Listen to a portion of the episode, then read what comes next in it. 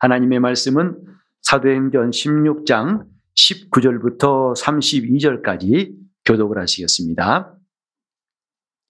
종의 주인들은 자기 이익의 소망이 끊어진 것을 보고 바울과 신라를 잡아가지고 저자로 관원들에게 끌어갔다가 상관들 앞에 데리고 가서 말하되 이 사람들이 유대인인데 우리 성을 심히 요란케 하여 로마 사람인 우리가 받지도 못하고 행치도 못할 풍속을 전한다 하거늘 우리가 일제히 일어나 송사하니 상관들이 옷을 찢어 벗기고 매로 치라 하여 많이 친 후에 옥에 가두고 간수에게 분부하여 든든히 지키라 하니 그가 이러한 영을 받아 저희를 깊은 옥에 가두고 그 발을 착고에 든든히 채웠더니 밤중쯤 되어 바울과 신라가 기도하고 하나님을 찬미함에 죄수들이 듣더라.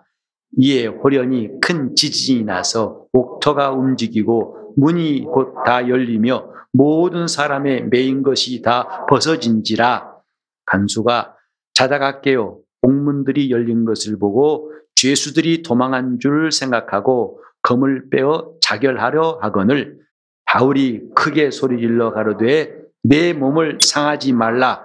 우리가 다 여기 있노라 하니 간수가 등불을 달라고 하며 뛰어 들어가 무서워 떨며 바울과 신라 앞에 부복하고 저희를 데리고 나가 가로되 선생들아 내가 어떻게 하여야 구원을 얻으리까 하거늘 가로되 주 예수를 믿으라. 그리하면 너와 내 집이 구원을 얻으리라 하고 주의 말씀을 그 사람과 그 집에 있는 모든 사람에게 전하더라.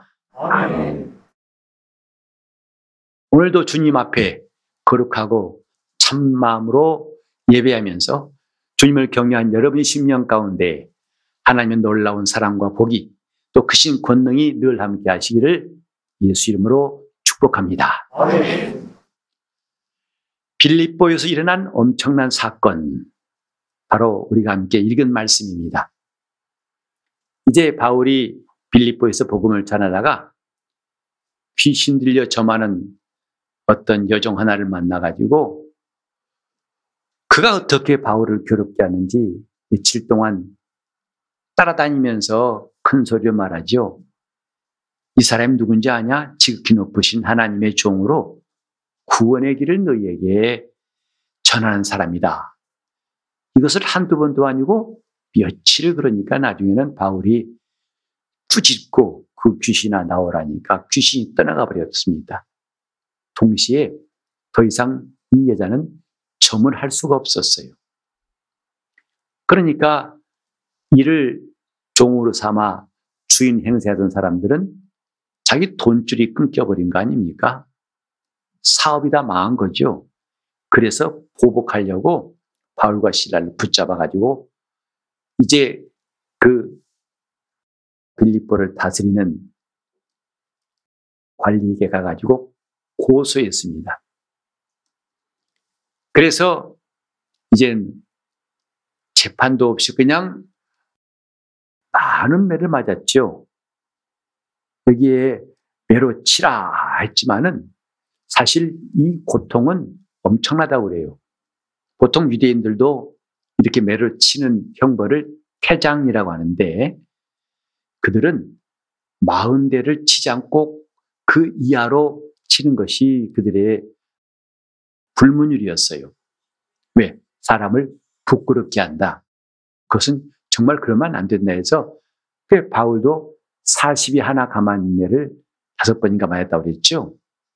근데 이 로마 사람들은 그런 법이 없어요. 유대인 같지 않아서 무지하게 패는 겁니다.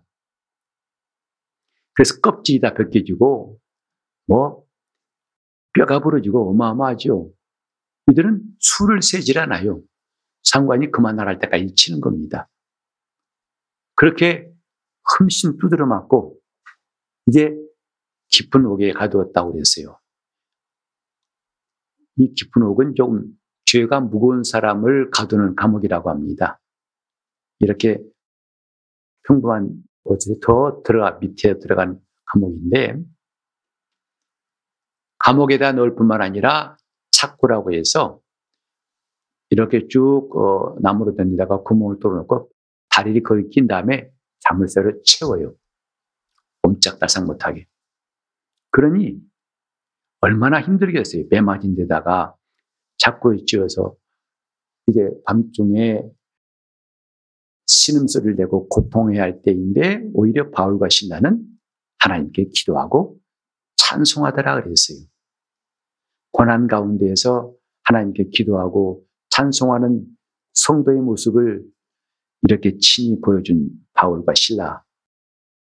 하나님이 이때에 큰 능력을 역사하셔서 이제 큰 지진이 나게 막 땅이 흔들리고 얼마나 흔들렸던지 옥문이 다 잠긴 게 풀어지고 착고의 자물쇠가 풀어지고 완전히 혼란 가운데 빠졌습니다. 그때 간수가 자다가 깜짝 놀라서 그 상황 보니까 아 죽었다 싶었던 거죠. 그래서 자기가 검을 빼가지고 자결하라고 했을 때 바울이 제지를 합니다. 로마법에 의하면은 그 당시에 간수가 만약에 죄수를 놓쳐버리면 그 죄수의 죄를 그대로 받는다고 한답니다.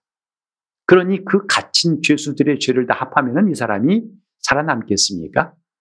그래서 차라리 내가 죽자 하고 자결하려 했던 것 같은데 바울이 크게 소리 지르면서 멈춰라. 우린 다 여기 있다. 그리고 이 상황 앞에서 그가 얼마나 엄청난 사건을 봤던지 두려워 떨면서 바울과 신라 앞에 와가지고 그가 한 말이 바로 선생들이요. 우리가 어떻게 해야 구원을 받겠습니까? 그 답에 오늘 본문 말씀이 나옵니다. 주 예수를 믿으라. 그리하면 너와 네 집이 구원을 얻을 것이다. 구원이라는 것은 한가한 사람, 아무 문제 없는 사람한테는 별로 와닿지 않습니다. 우리가 전도할 때 예수 믿으세요 그러죠. 사실 이런 말을 들을 때이 전도를 기다렸다는 듯이 아 그래요? 이런 사람은 별로 없어요.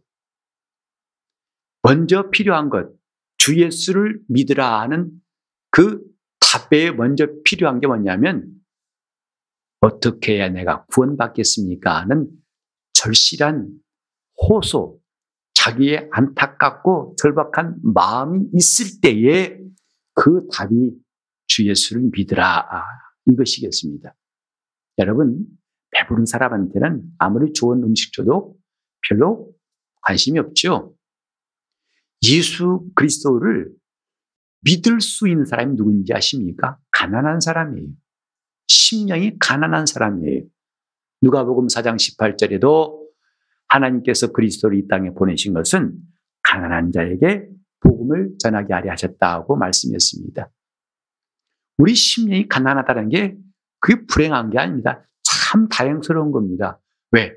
그 사람이 예수 그리스도를 믿고 그분을 영접할 수가 있기 때문이고 반대로 심령이 가난치 않으면 예수를 별로 필요로 여기지 않고 그래서 교회에 나와 있다 하더라도 억지로 나와 있고 늘 신앙생활이 수동적이고 심지어는 불만도 생길 수가 있습니다. 왜? 나는 필요 없는데 자꾸 가자고 해서 왔다는 거죠. 자꾸 믿으러 하니까 아유 귀찮아서 믿겠다는 거죠. 그건 제대로 된 것이 아니다 이 말이죠.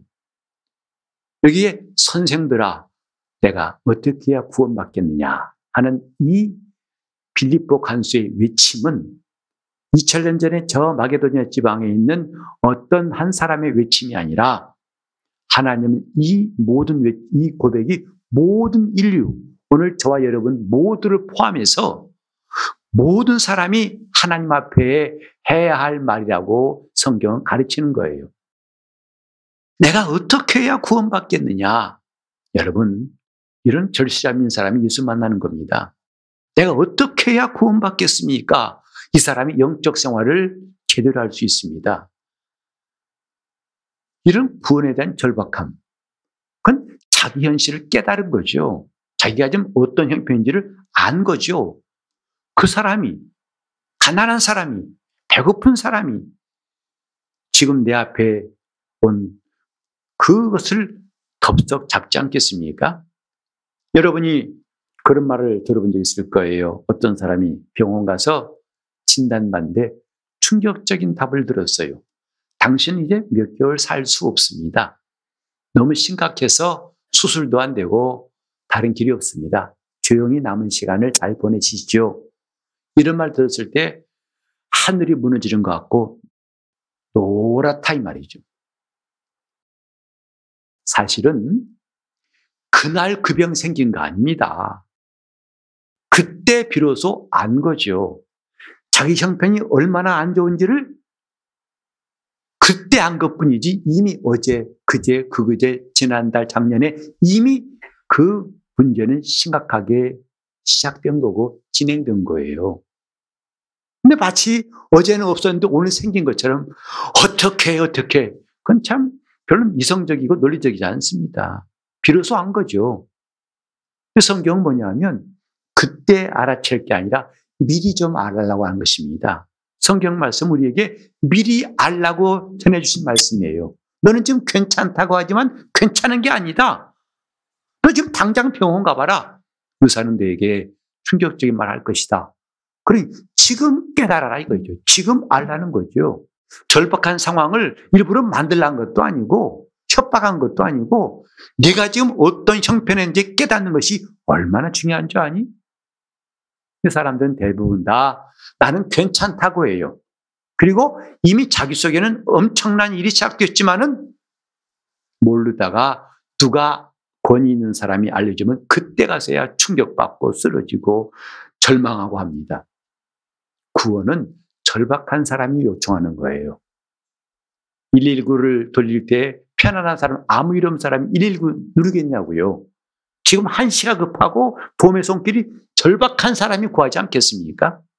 오늘 이 간수의 말은 바로 그거예요. 선생들아, 내가 어떻게 해야 구원받겠느냐? 여러분, 오늘 이런 절박함이 얼마나 중요하고 얼마나 귀한지 아십니까? 그게 제대로 예수를 찾고 주님 만날 수 있는 기회가 되기 때문이에요. 오늘 예수 믿는 여러분들에게 아마 이 본문 제목은 좀 조금 재미없을 거예요. 왜? 믿잖아요. 주 예수를 믿으라.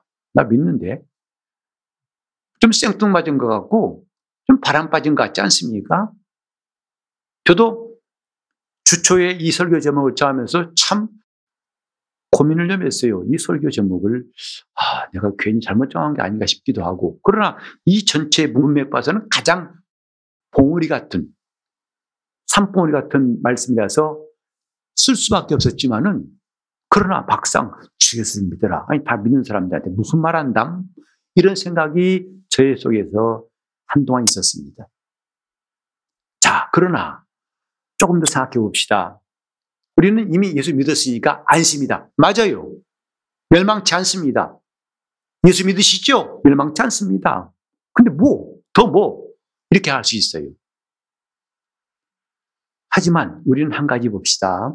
저 사도 바울이 우리 신앙의 대선배이고 위대한 사도 바울을 그가 로마서 7장에 고민한 거 여러분 다 아실 겁니다. 그가 믿는 사람이에요. 그러나 그 고민이 뭐냐면 자기 속에 두 개의 법이 있다는 거죠. 자기 마음의 법으로는 하나님을 섬기려고 하고. 근데 자기 지체에 또 다른 법이 있어서 계속 태클을 걸고 방해한다 이 말이죠. 그래서 자기를 결국은 죄짓게 해서 죄 아래로 끌어온다는 거죠. 근데 이게 한두 번이 아니고 끝없이 반복되는 일이다 이 말이죠. 다시 말해서 믿는 자가 되었지만은 믿는 자처럼 살 수 없는 살고 있지 않은 자신이 얼마나 괴로운지 로마서 7장 24절에 이런 말씀했어요. 오라 나는 곤고한 사람이로다. 누가 이 사망의 몸에서 나를 건져내랴. 사실 대개 이런 말은 예수 믿는 사람 가운데 몇 퍼센트나 할 수 있는지 모르겠어요. 왜? 예수 믿으면 난 기뻐요. 정말 기뻐요.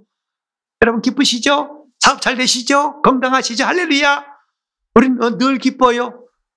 그것이 뭔가 정상이라고 생각하는데 이런 고민하면 뭔가 사람이 좀 심각하고 좀 까다롭고 좀 뭔가 부정적인 사람처럼 느낄 수 있는데 워낙 위대한 사도이다 보니까 그렇게는 말 못하겠고 그 바울이 말하기를 나는 권고한 사람이다. 이 권고하다는 말을 찾아봤더니 무슨 말이냐면 비참한 이 뜻이에요. 혹은 불행한 이 뜻이에요. 바울이 말했어요. 나는 불행한 사람이로다.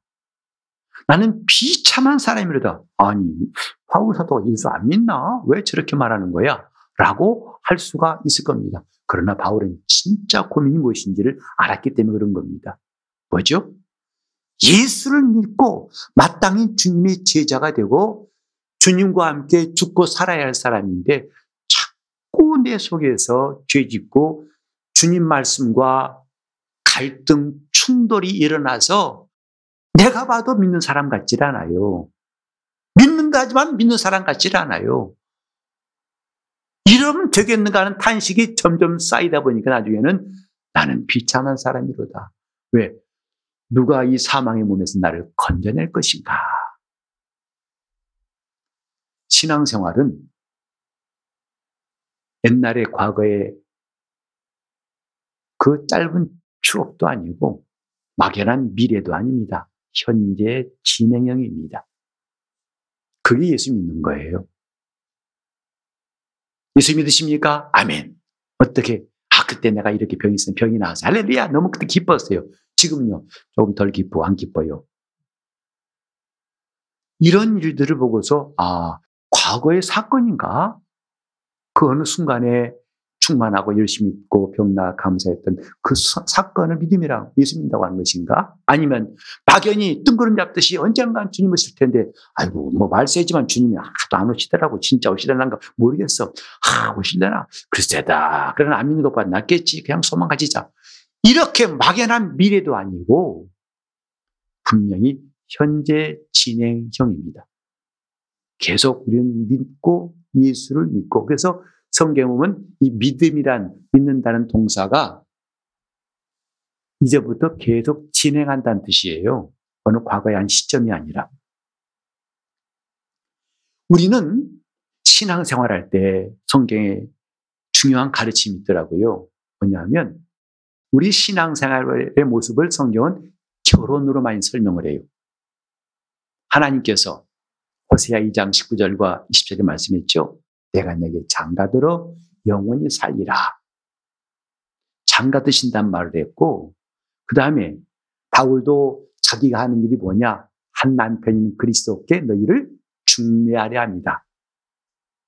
처녀인 너희를 한 남편 그리스도께 중매하려는 것이 내가 하는 일이다 했고, 그 다음에 에베소 5장에는 남편들아, 아내들아, 남편과 아내에 대해 말씀하다가 마지막에 내가 그리스도와 교회에 대해서 말한다 그랬어요. 얼른 봐서는 아내와 남편에 관한 말씀 같지만은 결국은 그 밑에 중요한 것은 이게 그리스도와 교회의 관계를 우리에게 드러내는 것이다 라고 말했습니다. 또 여러분 성경에 잔치 얘기 나온 거 많이 아시죠? 구약에도 그 매일 정말 아비가일의 남편은요 나발이라는 사람인데 그는 맨날 잔치에 살이 띠룩띠룩 찌고 야 그처럼 걱정도 근심도 없고 잔치한 사람 정말 세상에 부러울 수밖에 없어요. 그런가 하면 신약에도 잔치 이야기가 많이 나옵니다. 그런데 그 잔치가 회갑잔치도 아니고 돌잔치도 아니에요. 주로 거의 99%가 뭐냐면 혼인잔치에 관한 이야기예요. 예수님이 직접 마태복음 22장에도 천국은 마치 혼인잔치를 준비하고 사람들을 초청하는 임금 같다고 그랬어요. 주님의 혼인잔치를 또 왜 그분이 공생의 첫 시작을 갖다가 가나 혼인잔치 하셨을까? 이게 다 보통 일이 아닙니다. 마침내 요한계시록 19장 9절에 이런 말씀이 있죠. 어린 양의 혼인잔치에 청함받은 사람들은 복이 있도다. 이게 보통 일이 아니에요. 우연한 말씀이 아니에요. 아니, 이런 사람들이 쓴 소설책도, 소설도 보면 어떤 사건이 나오고, 누구, 무슨 빨간 가방을 메었다, 어떤, 다그 복선이거든요. 깔려있는 거거든요. 하물며, 하나님 말씀이 허투루 쓴 말씀이겠냐고요. 왜 혼잔치가 많이 나오는지 아십니까?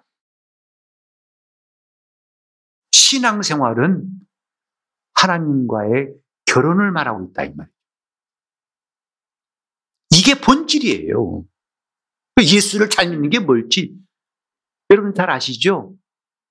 우리 한국교회에서 훌륭한 목사님 교회한테 한번 한경진 목사님이 은퇴하신 다음에 저 남한산성에서 이제 그 아주 소박한 집에서 지내실 때 한국 교단을 대표하는 목사님들 몇씩 가가지고 인사드리고 한국 교회를 위해 사실 말씀 좀 해달라고 하니까 그때는 별 말씀 없으시더니 이제 헤어지고 가시는 그들 뒤에다 대고 목사님들 예수 잘 믿으세요 했다는 거 아니겠어요?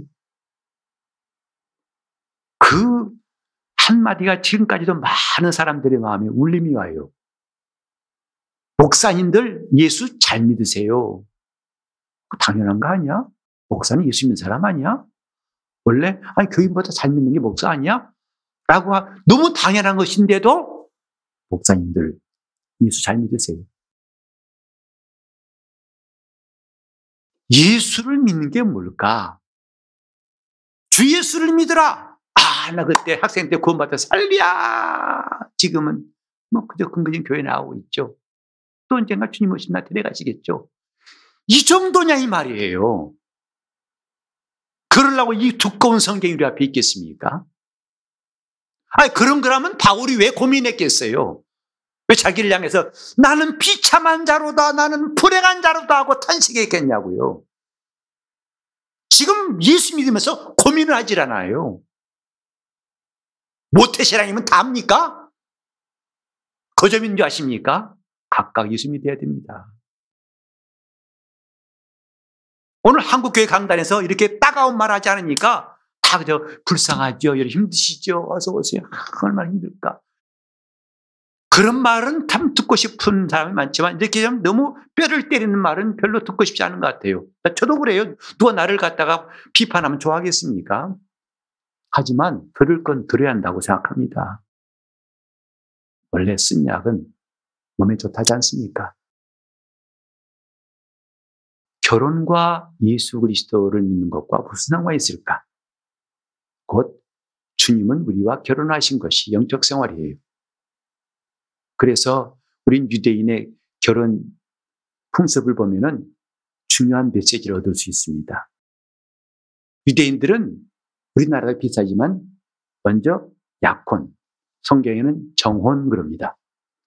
약혼한 다음에 약 1년 후에 결혼합니다. 그래서 이제 약혼은 꼭 신부 집에 와서 해요. 그리고 결혼은 신랑 집에 가서 합니다. 이건 마치 우리가 이 땅에서 구원받고 이 다음에 공중에서 주님 만나는 것과 똑같은 원리예요. 그래서 약혼 결혼을 하지만은 약혼했으나 오늘 우리는 약혼과는 좀 달라요. 무게가 다릅니다.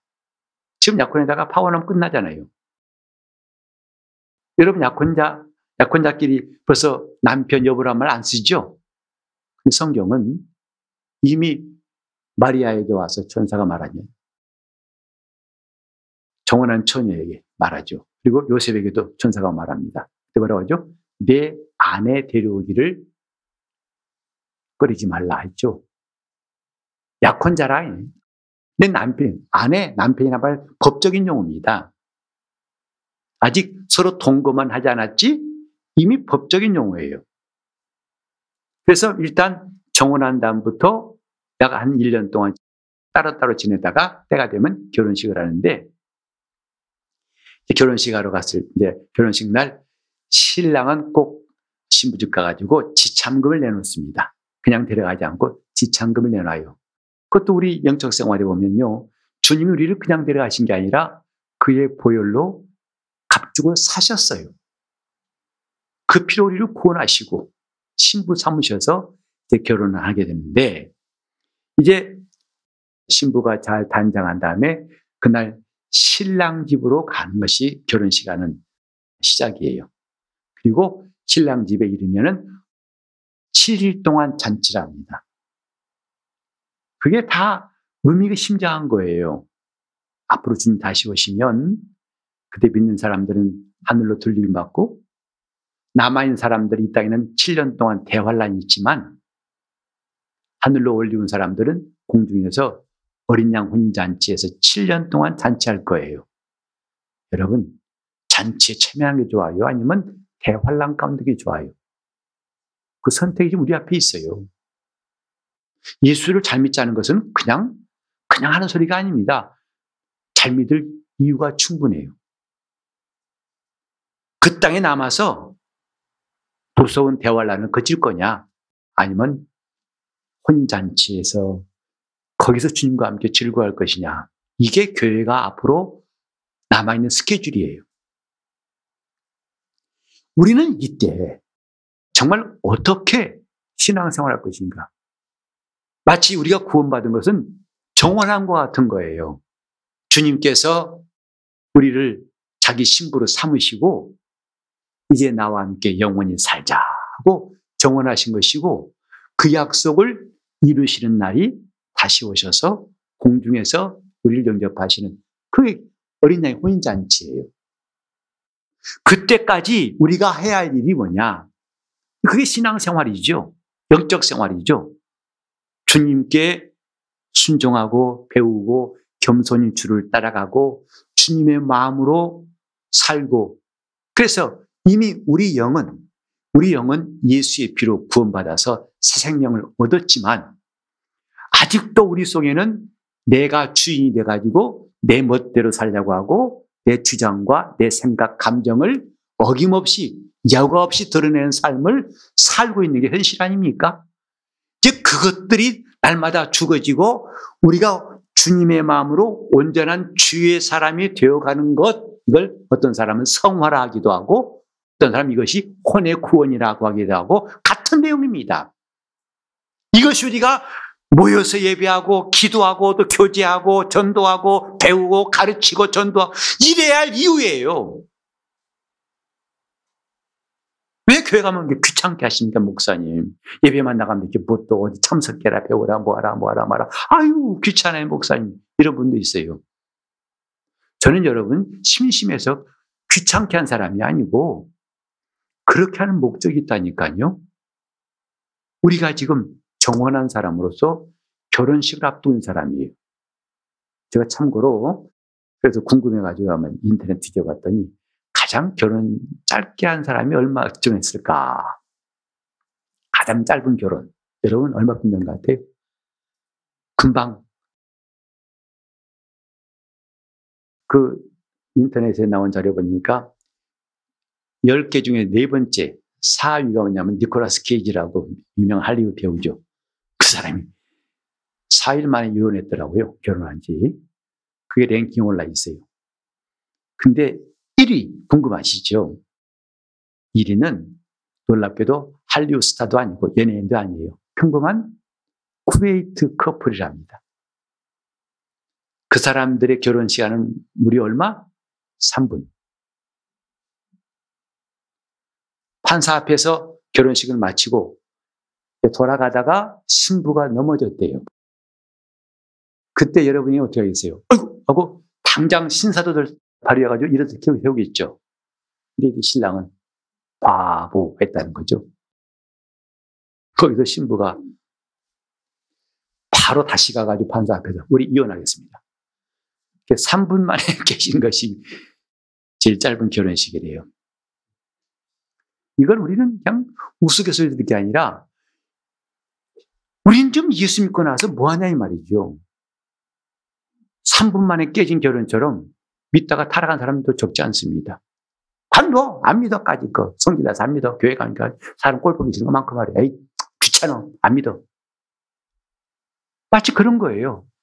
정원했지만 파혼시켜버린 겁니다. 그리고 아직 그 정도는 아니지만 계속 불평해요. 아이고, 내가 어쩌다가 결혼을 하려고 해야 되고, 아이고, 그냥 궁시렁 어쩌다 이런 남자 만나가지고.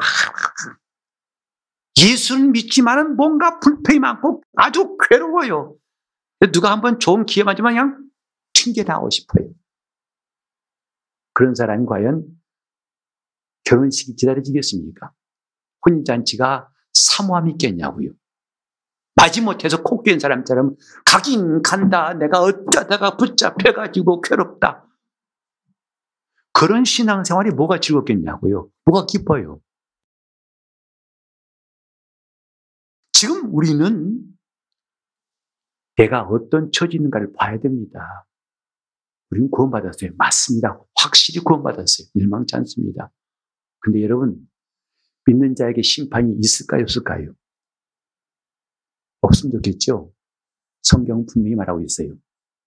히브리서 9장 27절에 보니까 사람이 한 번 죽는 건 정하신 것이고 그 후에는 심판이 있을 것이다. 이건 불신자에게 전도할 때만 쓰는 말씀이 아닙니다.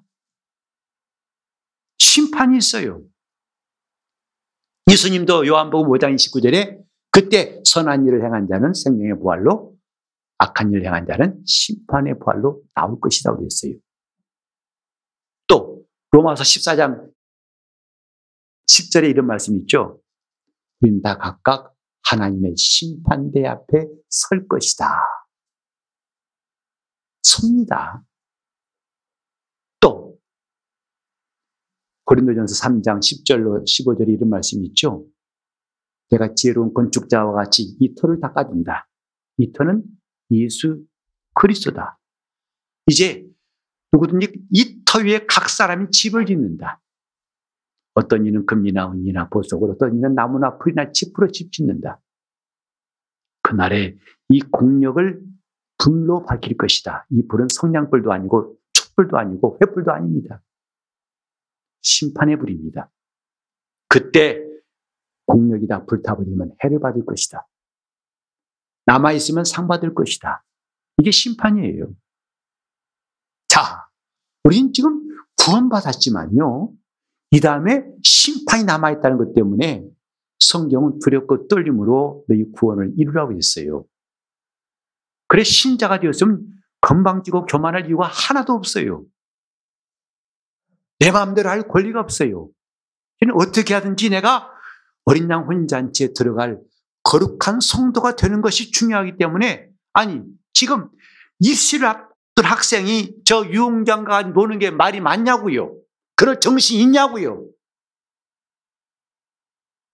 지금 우리가 어떤 형편인지를 알아야 할 텐데 그렇게 주님이 원하신 쪽으로 하는 것보다는 자꾸 내 마음대로 그저 타락하고 죄짓고 형편없고 그래도 고민이 안 돼요. 바울처럼 오라 나는 곤고한 자로다. 나는 비참한 자로다. 내가 왜 이러는가?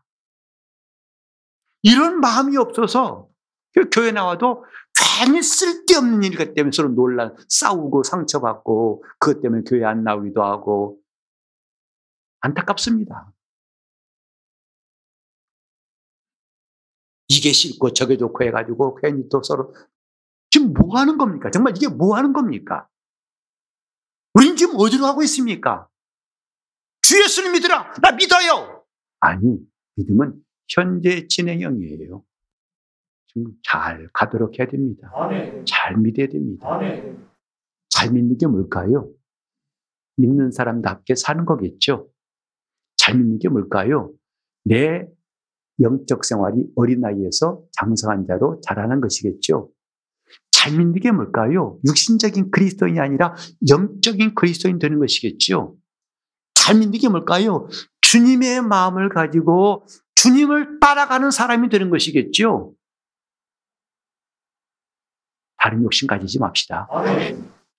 우리는 예수 잘 믿읍시다. 그거 하나면 족합니다. 거창한 말 할 거 없어요. 예수 잘 믿읍시다. 집 짓는 것 같은 것이다. 이 말이에요.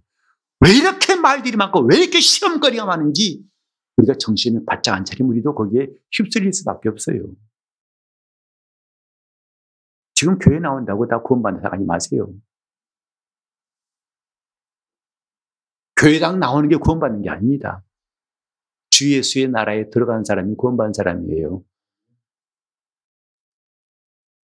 주 예수를 믿으라! 이것은 저 안 믿는 불신자에게 전도용으로만 쓸 말씀이 아닙니다. 지금 오늘 나에게도 중요하신 말씀으로 들을 수 있기 바랍니다. 현재 진행형이에요. 정원한 처녀가 결혼식까지 잘 가야 됩니다. 3분 만에 결혼 깨뜨리지 마시고 초미니 결혼식 하지 마시고 우리는 하나님 앞에서 정말 이 말씀 붙들고 주 예수를 믿으라. 주님 나는 이전에도 믿는 자였다면 지금도 믿는 자고 주 앞에 설 때도 믿는 자가 되게 하여 주시옵소서. 그 때도 믿는 사람으로 서게 도와달라고. 주님 믿는 자로 시작했지만 3분도 안 돼서 결혼 깨뜨려버린 그런 사람 같지 않고 주님 앞에 서는 날도 여전히 나는 주님 앞에서 믿는 자로 서게 도와주시옵소서. 예수 잘 믿읍시다. 기도하실 때 주님 나 정말 예수 잘 믿게 도와달라고 전심으로 정말 전심으로 주 앞에 간구하시면서 마침내 어린 양 혼인잔치에 초청받은 사람으로 그날에 설 수 있도록 동성으로 기도하시겠습니다. 하나님 아버지, 정말 내가 얼마나 불쌍한 존재인가, 비참한 존재인가를 볼 수 있는 영적인 감각이 있게 도와주시옵소서.